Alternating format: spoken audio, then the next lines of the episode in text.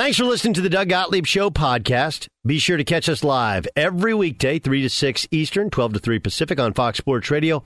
Find your local station for the Doug Gottlieb Show at fox sports radio dot com or stream us live every day on the iHeartRadio app by searching F S R. Now let's get this party started. You're listening to Fox Sports Radio. Boom! What up, America? Doug Gottlieb Show. Fox Sports Radio. Hope you're having a good day. Doug Gottlieb Show, broadcasting from sunny Southern California. Welcome, welcome, welcome in. You know what's interesting about uh, last night's college basketball games, Arizona and Gonzaga, both eliminated, and both are among the four or five most fun teams to watch. Like, look, basketball, it's more fun when they're running up and down, they're scoring, they're spreading it out.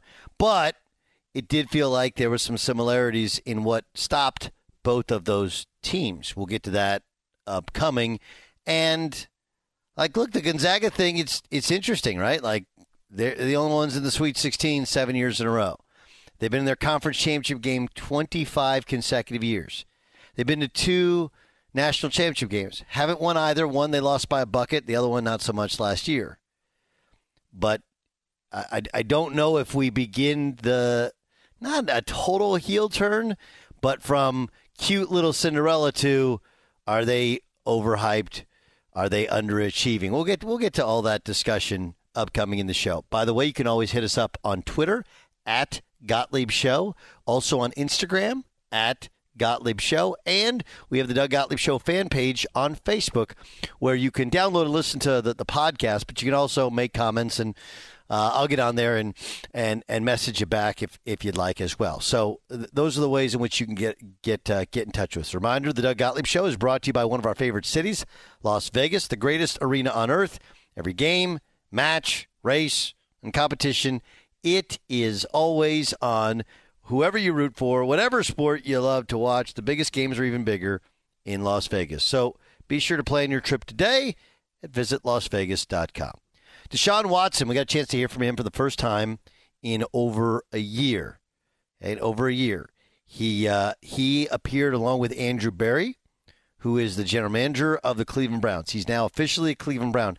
So let me, let me start. Like, there's two parts to this which are weird, right? Just weird. First is, here's a guy who still has twenty-two pending civil cases against him, and, and he's been traded and given a five-year guaranteed contract. And then the Browns still have Baker Mayfield under contract for around nineteen million dollars. And yet here this press conference is that he's going to be the quarterback of the Browns for at least the next five years. Um, let, let Let's start with this, okay? Because because these are these are the parts that matter. Here's Andrew Berry understanding the weight of this transaction. We as an organization know that this transaction has been very difficult for many people, you know, particularly women in our community. We realize that it has triggered a, a range of emotions. That, as well as the, the nature of the allegations, weighed heavily on all of us. It was because of the the weight of the anticipated reaction and, you know, the, the nature of the allegations that really pushed us to do as much work as possible in terms of understanding the cases and who Deshaun was as a person.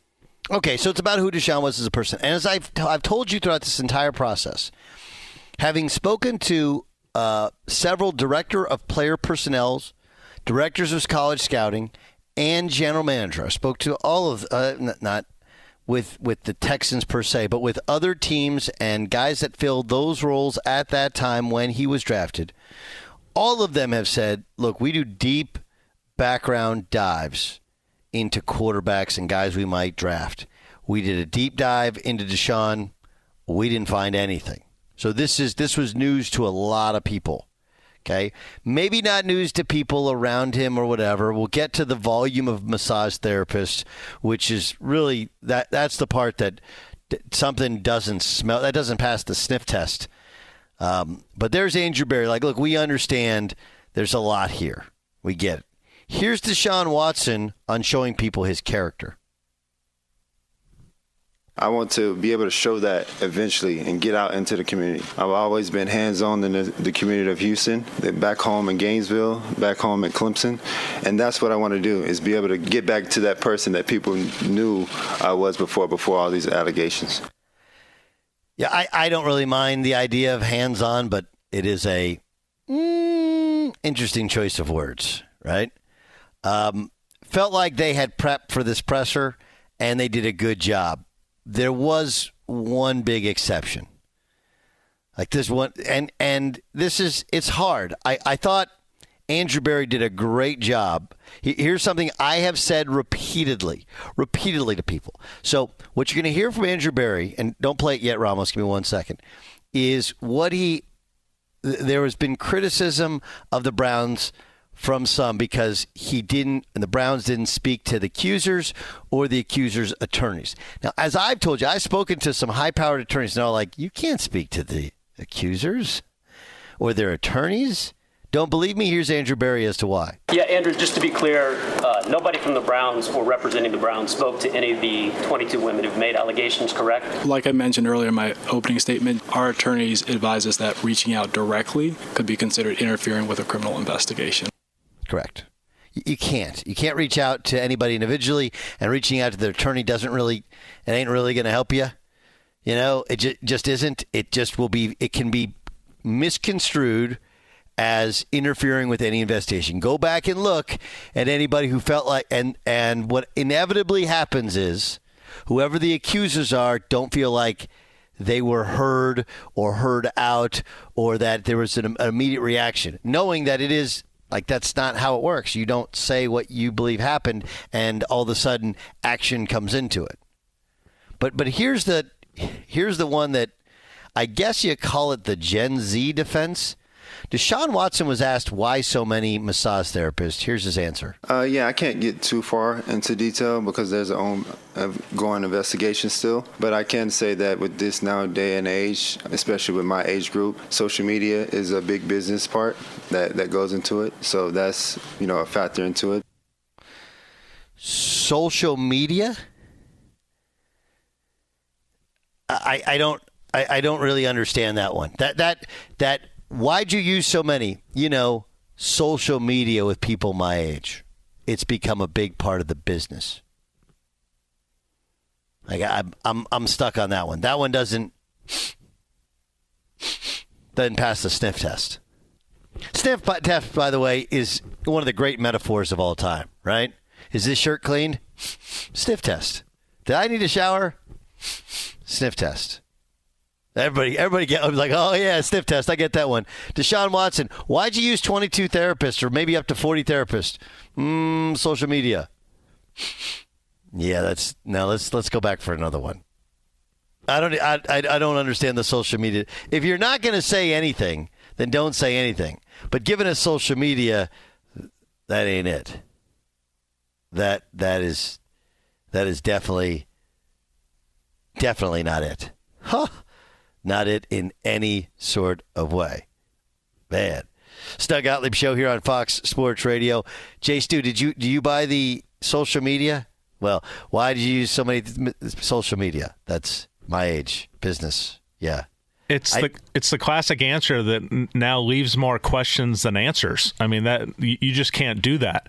You you have you had to be prepared for that question, and that's what people told you to say? Like that That doesn't give us anything at all. What does that even mean? We know that he contacted all of these on social media, but how does that explain why you use forty or whatever it was?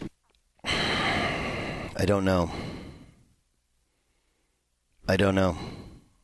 I, I don't.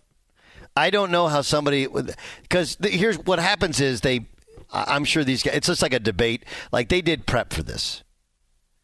So that was the best answer they could come up with. And there's probably a P R team that's like, what do you guys think? Social media? Yep. Yep. Yep. Yep. Yep. That, that's it. That's the one we want to go with. I, I don't know. I, I don't get that one either. Um, he did come out and just, he, he was uh, he was asked why he should be believed. Here's his reason. Here's his, his reason. I can't speak on what people's opinions are, but what I can continue to do is tell the truth. And for me, that's to continue to push forward and, and show people that who I really am. And I want to continue to open that up and be able to have people come to me and, and be able to talk to me about, you know, certain things. Uh, here's the Q and A on asked if he will settle these these suits. Will you try to settle the twenty-two civil suits? That's not my intent. My intent is to continue to clear my name as much as possible, and that's what I'm focused on. Okay, that's not his intent. Now, I, I will I will make sure to say this because it's really, really important. If you settle a civil suit, it, it is not in any way an admission of guilt. And I, I understand that it all makes us think, well, he must be guilty if you settle. Okay? But anyone will tell you, like, you just don't want your personal life out in the public air. And you could say, well, if you didn't do anything wrong, like, yeah, the problem is that if he, there can be some uncomfortable things said on Instagram that have nothing to do with this that can get, the, his text message will become public, can become public record. Everything could become public. Now, there's civil suits, so I don't know the level of, of, of publicity that some private things can see, but there are just some things that you don't. The reason that a lot of corporations settle is not because they feel like the corporation did anything wrong, but it's more the idea of, is it really worth it to pay the lawyers, to go through all this stuff when something outside of the normal purview of the said case can be put on public display? The answer is probably not. Now, Mary Kay Cabot, who joined us yesterday, she asked Deshaun Watson about seeking counseling. Here was his response. It's hard for me to say the counseling part because I don't have a problem. You know, I don't I don't have an issue. That's what I've been saying from the beginning. So this situation is is, def- is tough and it's very difficult. But me as a, as a having a problem going to counseling and things like that, I'm willing to talk to people about certain situations to make sure I'm not getting back in this. Here's Deshaun Watson on what actually happened. Here's the Q and A. What can you tell us about what actually happened with these women? Are you saying that they all just made this up? They're all lying? What actually happened? Um, all I can say is, again, I never assaulted, I never disrespected, and I never harassed any woman in my life. I wasn't raised that way. I would, my mom and my aunties didn't raise me that way. Over the course of my life, that's not in my D N A. And as far as the details of actually the things that they're alleging, I can't speak on that because the, there's an ongoing investigation. But, um, you know, in the future, once everything is resolved, I will sit down and love to talk about it. I would sit down and love to talk about it. So somebody's going to get that first interview. Obviously, whoever does it is going to have to go through kind of a list of things, and uh, it's going to be all hand-selected, all P R. All right, so here's what we're going to do, okay? John Middlekauff is going to join us upcoming next. We'll ask him how much of this he buys, how much risk is there, does he like it, what now of Baker Mayfield. Uh, and then there's this growing rumor out there about Tom Brady. Coming up next, could the Dolphins get Tom Brady? No, seriously, could the Dolphins get Tom Brady for next year? Fox Sports Radio has the best sports talk lineup in the nation. Catch all of our shows at fox sports radio dot com and within the iHeartRadio app.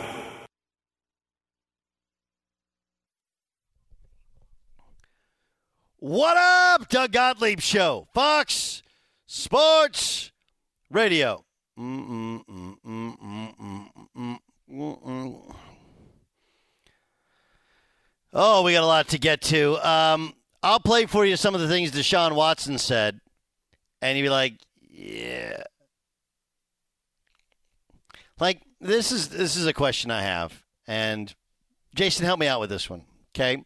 One of the cuts that you heard Isaac Lowenkron play is this. The, Deshaun Watson's defense of the fact that he would never do anything that he was accused of is, hey, I was raised by a single mom. I was raised to respect women. Was anybody not raised to respect women? Was, were, were, are there people out there who are like, don't respect with his parents, like, don't respect women? Yeah, I mean, it, we all have moms.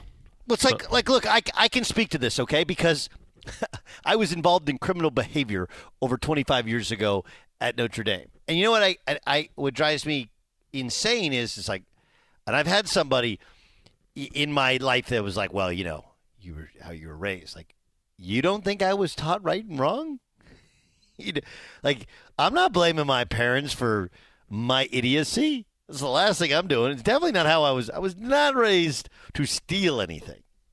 It's not like my parents like, I oh, stole something. Don't worry about it. It's no big deal. Uh, you know, uh, it's the man they had it coming to him. Like, like what? Like it's just, it's it's beyond dumb dumb talk. That's one of those answers. Okay, that's one of those answers. Honest to God, here's what I'm gonna tell you. It works in college, and it works in the South. Right? All you got to do is my mom or my parents and the Lord and Savior, and people can't ask you about it. Right? Like, look, I was raised right and wrong, a single mom. She'd be like, great, your mom sounds awesome. Okay. I mean, I, I don't know. This this this whole like I was I was I was raised right. Like, there's plenty of people who have done things wrong in their life, myself included, that were raised by good parents who taught you to do the right thing. Just because you don't do the right thing is not does not not always an indictment of your parents. Not always a, a and and this is not always well the dad he's a, a daddy issue, right? Doesn't have his dad. No, sometimes you just you get full of yourself. So, I, you know, I, I that that defense was kind of laughable. Like, I, I was raised by a single mom, taught taught me right from wrong. Well, what parents didn't teach their kid right? Like, there are parents out there, but come on, man. Yeah, there. That, I mean, the thing that you said last hour that I thought was was smart is like he answered that question about the contract, and we all know he's lying. I mean, that was that was an obvious front. And then you're like, okay. If he could lie that easy to our faces, what else is he lying about? And when he says he's never once been disrespectful towards a woman, that's that's just hard to believe. I mean, accidentally, you could be disrespectful towards a woman. It's like, I don't know. Yeah, I mean, like, look, we could get into the lawyer talk and you could go like, hey, I've never intentionally disrespected a woman. That that would be better. Like, I've I've never, like, you know, and I get what he's saying. What he's saying is like, I never made anybody do anything, you know.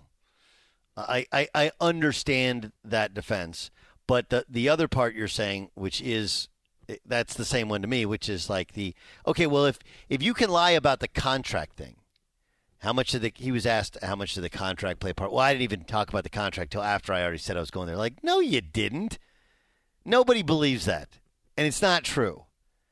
So that one is, and so when you tell me something which is fairly definably false, right? Wait, wait. So you just you wanted to go to Cleveland because you like the idea of Cleveland? Like, yeah, I don't, I don't buy that one. I don't buy that one. Especially when there was a bunch of different suitors at play there. You know, there had to be something that put them over the top and made them come back to the table, or made you come back to the table with them. And, and look, when they say it's not about the money, it usually means it's always completely about the money. Doug Gottlieb Show rolls on here on Fox Sports Radio. Can I get to the games last night? This show is brought to you by a place who's going to host the Western region next year. I said this yesterday, and people ha- hadn't looked.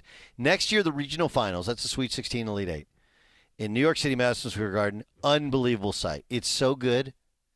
Okay, Louisville, which the arena, I don't know, Indy's arena is about as good as any you're going to find in America.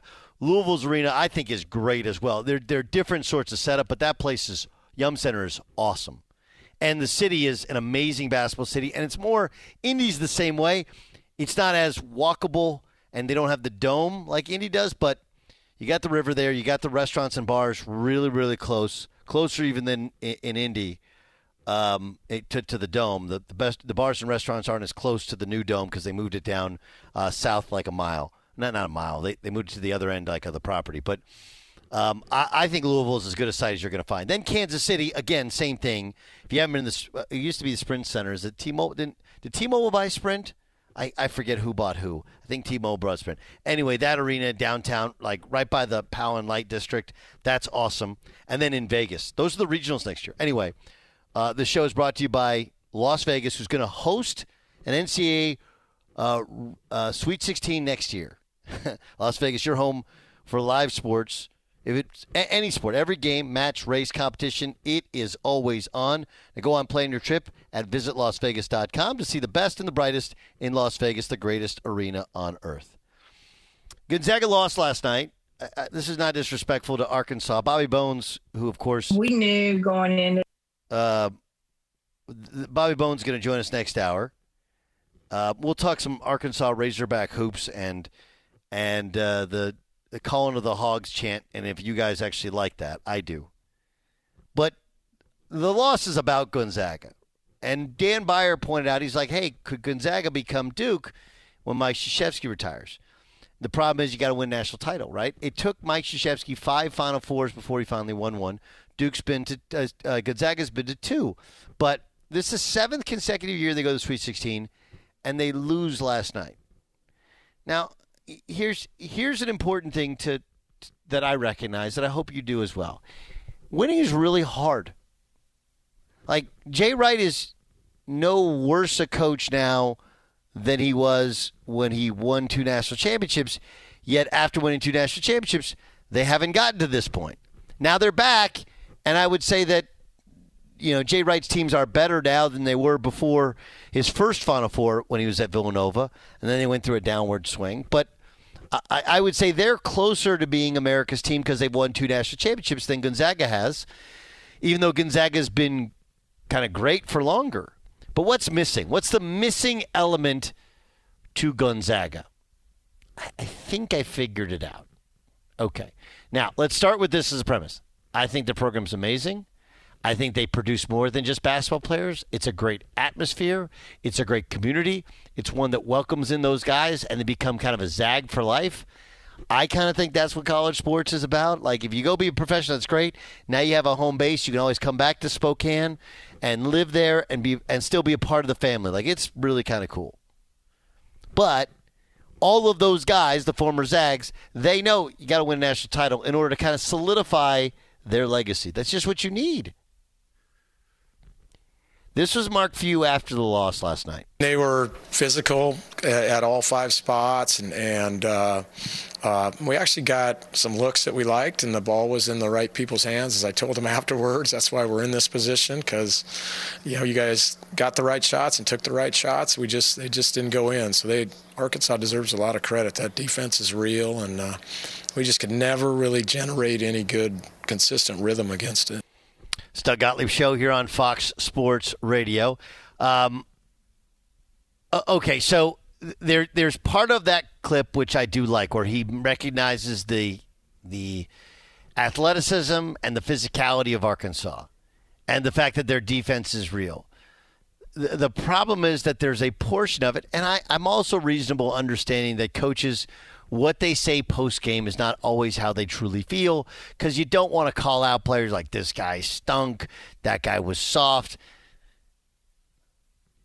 But he felt like, and again, I'm taking Mark's words. It's Doug Gottlieb Show on Fox Sports Radio. Mark felt like they had good shots that they normally make, they just didn't make them. And my point would be, if you watch that game, and you watch the Memphis game, there's no question both teams really athletic, really, really physical, and allowed to play physical. That was a big question for me. If you if you can't touch Gonzaga, they're going to beat your brains in. If you can get physical with them, now you got a shot. But if, if Mark's real takeaway is, we just didn't miss shot, make shots, then I, I think their mentality is wrong. Their mentality is wrong.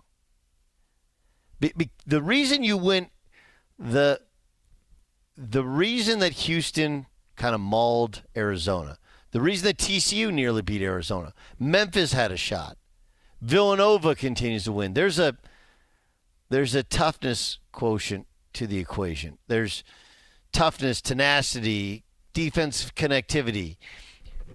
I, I feel like if Villanova would have lost, they wouldn't have said, hey, we just missed some shots. They would have said, we missed some assignments. We missed some box outs. We didn't remember the scouting report. And you don't hear that from Gonzaga. You hear the, you know, those are shots we normally make. We just didn't make them. Which, though there is some reality to that, the speed, quickness, toughness, physicality, athleticism of Arkansas, that's the reason that you got sped up. That's the reason you missed easy shots. because they're not as easy because of the physicality and the depth of talent of Arkansas and the defensive styles of Arkansas. So I, I don't know if I'm making sense to you, but it's I'm I'm it, it felt a little bit like Mark was making a little bit of an excuse. Hey man, we just didn't make shots. When the truth is, like, I don't know, I kind of felt like they got pushed around. And until you get to the mentality, like I've always believed this in uh, something that was taught to me really early in college basketball is um, the difference in a mature player or a mature team in college basketball is much the same. Younger teams, guys that aren't crazy mature, when they make shots, they play unbelievable defense. When they don't make shots, their defense lets down. Mature teams are guys that kind of get it. When they miss shots, they get ticked. And they decide that they're going to use their defense to take out their own offensive frustrations on the other team. I don't feel like Gonzaga's gotten necessarily there as a program. They're way better defensively than they used to be. They're way more athletic than they used to be. Now they're recruiting one and done some of the best players in the country. The the next step is going to be eliminating the mentality of you got to make jump shots. You got to make shots to win games. No, you got to get stops and steals and rebounds. You, the teams that won last night were the tougher teams. This is the best of the Doug Gottlieb Show on Fox Sports Radio.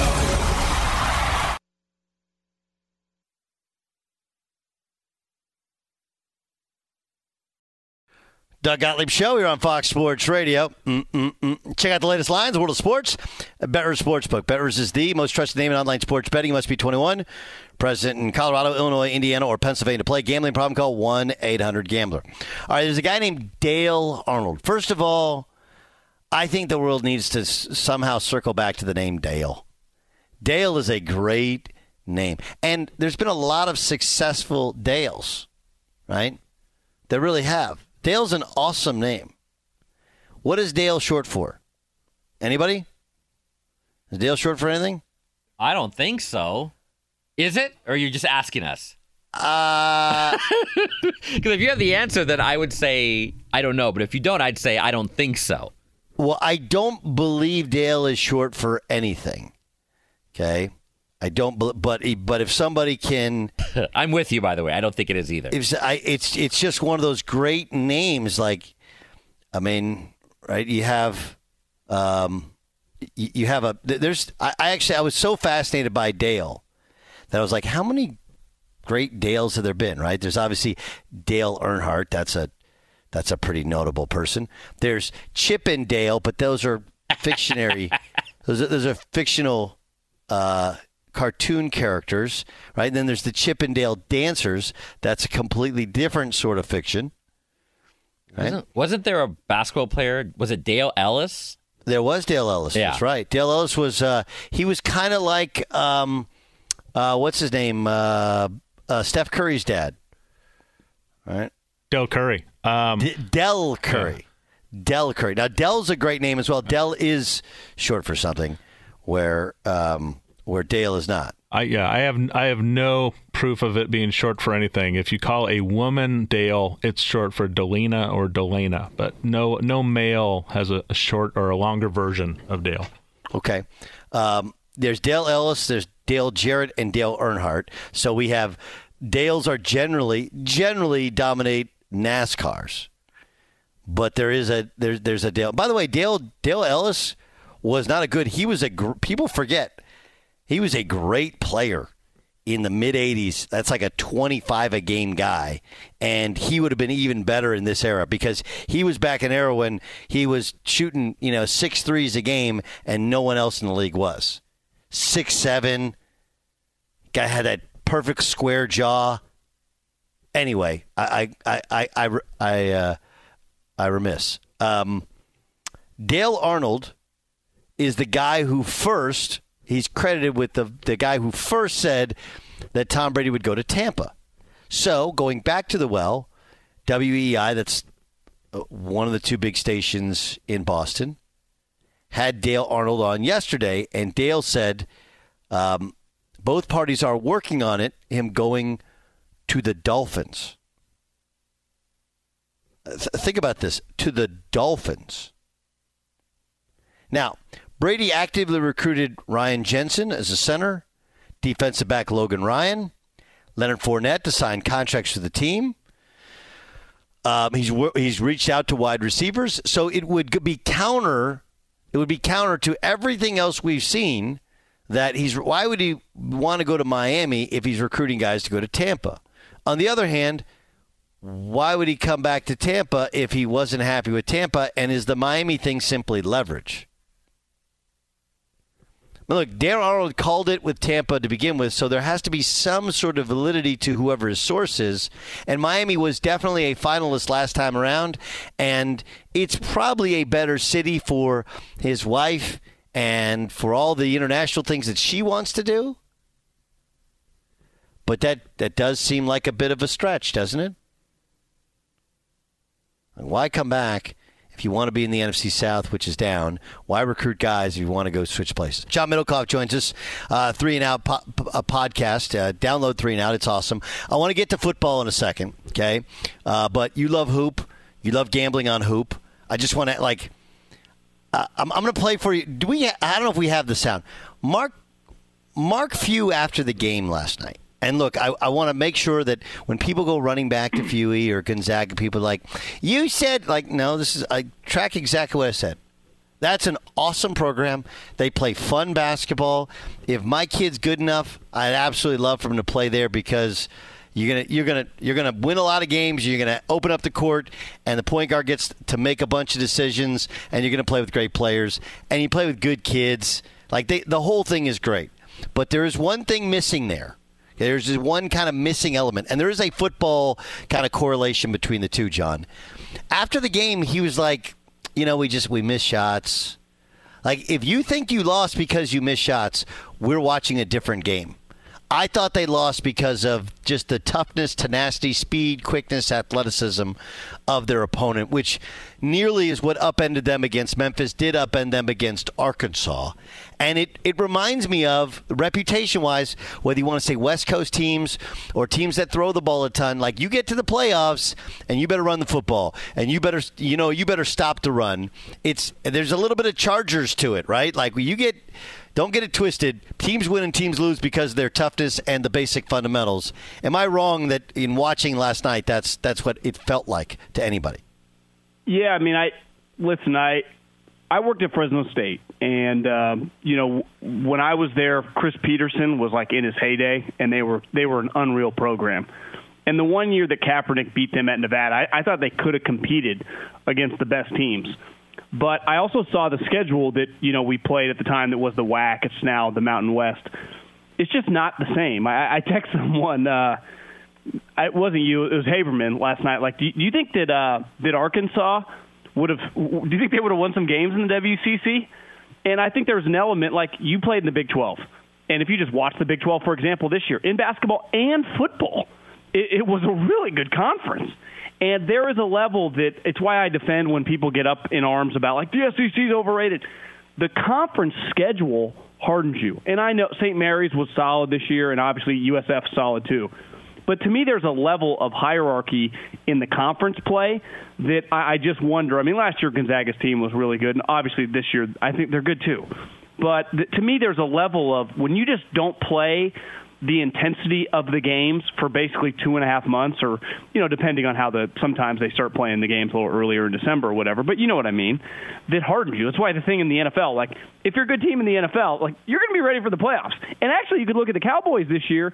You know, that division was terrible. But for the most part, in pro sports, it's it's impossible to avoid. It's not necessarily true in college sports and specifically college basketball now that a team like Gonzaga – and listen, the W C C is very respectable, but not relative to like the S E C or the Big twelve. You know, would they just have these? I don't even know what their record was this year, but remember last year they had an incredible record. Like, would it be the same if they played in the S E C or the Big twelve? No, no, it wouldn't. Of course not. And there's nothing wrong with saying that, right? And, and you just wonder. I don't really know what their option is. It's not like because the Pac twelve they don't have a football program, but like I, I do wonder if playing in that conference doesn't prepare them. And even you could argue football is a little different because just you know a one, you just have to play the one bowl game. Like to win the national championship, you got to win the six games. And the last two years now, they've run into just an athletic buzzsaw and, and really got worked, you know. Yeah, and I, I, Arizona got Arizona got worked last night too, but I don't think we question consistently the athletes they have in the program, right? No, I do think there's a little bit of uh, of when you're an offensive-minded team, uh, teams derail you with toughness and and and I also think I think the level, the volume, the, the thing for Gonzaga is the volume of athletes you face in those bigger conferences. It's just it's just different. The length is different. The, the sport is different. And it's not the W C C. Saint Mary's a hell of a program, good team. But they're never going to have huh. the level of athletes that you have in the S E C. You're just yeah. not, you know, um, unless you're cheating your brains out, which they're not. So, uh, yeah, I, I, that's what jumped out. All right, let's get, let's get to football. What do you think of how Deshaun handled the press conference? Yeah, I mean, I, I was thinking about this today because I was following along at the gym, like seeing all the quotes. Th- there's no way, because I, I saw some people tweeting like, "This is this got even worse than expected." Th- there was no way for this to go well. Uh, you know, I, I can imagine Stefanski, the general manager Andrew Berry. How could you sleep much last night? Because you know this thing's just going to be a war zone of very uncomfortable, as it should be. Uh, but I, I don't think there's anything he could possibly say today. You know, obviously he pledged his innocence, and you know, but he, you know, he has to draw a line. I'm not some legal analyst, but clearly there are things that you know he has to go to a point, and then he's like, ah, I can't go into detail here. Which, you know, is that true? Is that not true? I, I've never been really in a courtroom, so it's hard for me to, or no judges or lawyers to know the if that actually is. But uh, I, I know I've always thought. And I, I've never been in one of these situations. If someone came after me for something, sexual assault, right, a- anything that just makes us cringe, if I was one hundred percent innocent, I, I don't think I'd keep my mouth shut. And, and I know that that is not what these lawyers, they, they preach the opposite, right? But I, I just, those situations are, and I, I saw a bunch of older N F L, I thought Schlereth was tweeting about, you know, he was asked about the situation with the forty massage therapist, and his answer was pretty stupid. Because he can't just say, yeah, I, I did it because I was sleeping with the woman, right? And, and we've said over and over, there, there's nothing there's nothing legally wrong with having consensual sex with random massage therapists, right? I, I think the question is just like, did anything happen in any of these situations? And no one knows except those two people in every, you know, do the math, right? twenty-two or however many, you know, are coming after him. But there's just no way for the Browns to know. Absolutely none. Uh, they can take him at his word, which I'm sure he pounded the table. He was innocent. He did nothing wrong. Everything was consensual. And it's one thing to take a guy at his word. It's another thing then to cut him the biggest check in the history of the most profitable league in America. Like that's, to me, that's where it kind of got crazy. If they had just traded for him and said that it's going to be, you know, they're going to honor the contract that he had, right, which was big, and just say to figure it out as we go. We have no problem if he proves and this goes away to extend him here in the near future. But the way they did it, part of it also feels like the only reason he chose you guys is because of this. If, if you hadn't done this, he was going to go to another place. So, I mean, that's the elephant in the room, right? Is like the reason you have him is because you basically gave him Steph Curry's contract. I mean, that's uh, if if you hadn't, he wouldn't have chose you. Like, it has nothing to do with, like, the talent on your team or definitely not geographically where you are. I mean, he had said he wanted to play in a warm-weather place. And think about the teams that were coming after him, right? It felt like he was going to end up in Atlanta or with the Saints. And it felt, you know, kind of the A C C, S E C country. It made, it made a lot of sense. Uh, but then they came in with this offer that, let's face it, any human being in his position, if you put himself in the, if you put, like, ourself in his shoes or the agent's shoes, would go to Cleveland. Yeah, he he said he tried to like the two things which appeared to be, I, I, I and I can't think that they weren't prepared for because they clearly had had to prep for this press conference. You know, one it was the why'd you have so many massage therapists? Ah, you know, people my age, social media. That was a terrible answer. And then the contract question, he was like, "Well, that wasn't until after I said I wanted to play here." Like, get out of here.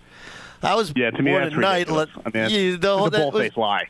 Co- co- co- yes, and and and it actually, his ability to to to to lie that quickly leads you like, okay, well, you lie about that, then then how do I believe anything else? Um, what about this story about uh, Dale Arnold, who called Brady going to Tampa before anybody else, is calling Brady going to Miami? Have you heard that? Well, I mean, I, I haven't heard it. I mean, I saw the story this morning. To me, the craziest part, because, listen, you see stories now it, with athletes moving teams. I think anything that's taught us the last several years in all sports, you, you never say never. To me, the craziest thing would be I, I saw one of the Tampa Bay uh, Gage, the dude from Atlanta that signed, was like, uh, Tom Brady called me and was like, come. And I, and he, like, did one of those classic where, it's like, you know, like when Tiger Woods or, you know, Obama or someone calls someone, they hang up because they think they're lying, but it actually was Tom Brady. Yeah. And then he call, and then he ends up going. Like, Tom clearly was doing that with all these guys that they re-signed. So that, that to me was, is he just lying to all those guys? Because why, you know, that's where it would seem a little out of left field. Did he promise all these guys, like, I'm back? That's why they all re-signed. And then he's going to leave? I, I have a hard time thinking that. Now, there were rumors, right, about, like, him, if he did come back before he unretired and said Tampa, that he might go to Miami and then eventually become, like, a part owner or something, tiny little percentage. But once he pledged coming back to Tampa, that that would be very – that'd be like his Phil Mickelson moment. It would feel very shady. It'd be like, you spent all this time, all this image – you pledge you're coming back to Tampa, then all these guys come back for you. Then you feel like, all right, is this even Tom Brady anymore? What's he, what's he doing? How much does Matt Ryan have in the tank? I think he's got some left. I, I texted a couple people in the league, and I said, when they got Rivers two years ago or three years ago or whatever it was now, and when they got Matt Ryan, who was the better player? One guy said it was probably a coin flip, and the other thought Matty Ice. They, they would lean with Matty Ice. Regardless, like you look back a couple years ago, Rivers was trending the wrong way, but he still was pretty good relative to what they needed, especially with their team. Their team is better now. Matt Ryan's an indoor guy. Uh, I mean, I, to me, they feel like a lock playoff team now. You know, if he, if he plays seventeen games, which if you look at his history, he's a very, very durable player. Very durable player. So I, I think that they now they don't have a first-round pick. They obviously don't have a third now because they traded for Matty Ice. But they already have a good nucleus. You know, does, do they get one of these free agent older guys on the team uh, that, that are still out there, and then you know hit a couple guys in the draft? Maybe have some young guys. I, you know, to me they they easily should have made the playoffs last year, right? They they blew the game against the Raiders at the end of the year when the Raiders were on fumes, and then that Jags game, which kind of crazy. They, they've lost to the Jags since two thousand fourteen with like seven different quarterbacks on the road yeah, for like yeah. eight straight years. I mean, it's, it's nuts. I think that ends this year uh, with with Matty Ice, and you know, again, like it's the A F C's really hard, but to me, there's two t- good teams in that division, and they last year the difference in that division, right, is Tennessee swept them, and that was if you just win one of those two games, the Indy's the, in the playoffs as a wild right. card.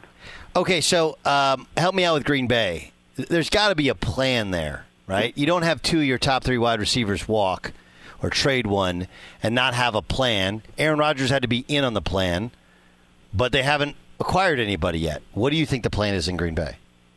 It's a hell of a question. I mean, they, they literally don't have wide receivers right now. You know, they, they've lost two guys that were huge for them. Uh, now, they have shifted somewhat over the last couple of years running the ball, and they have two really good running backs. So how do they acquire wide receivers? You know, there's still some veteran guys out there like a Julio Jones. But I think it's fair to say, like, you know, it's pretty risky at this point. But given Aaron, like, you could do that, maybe a low-money signing.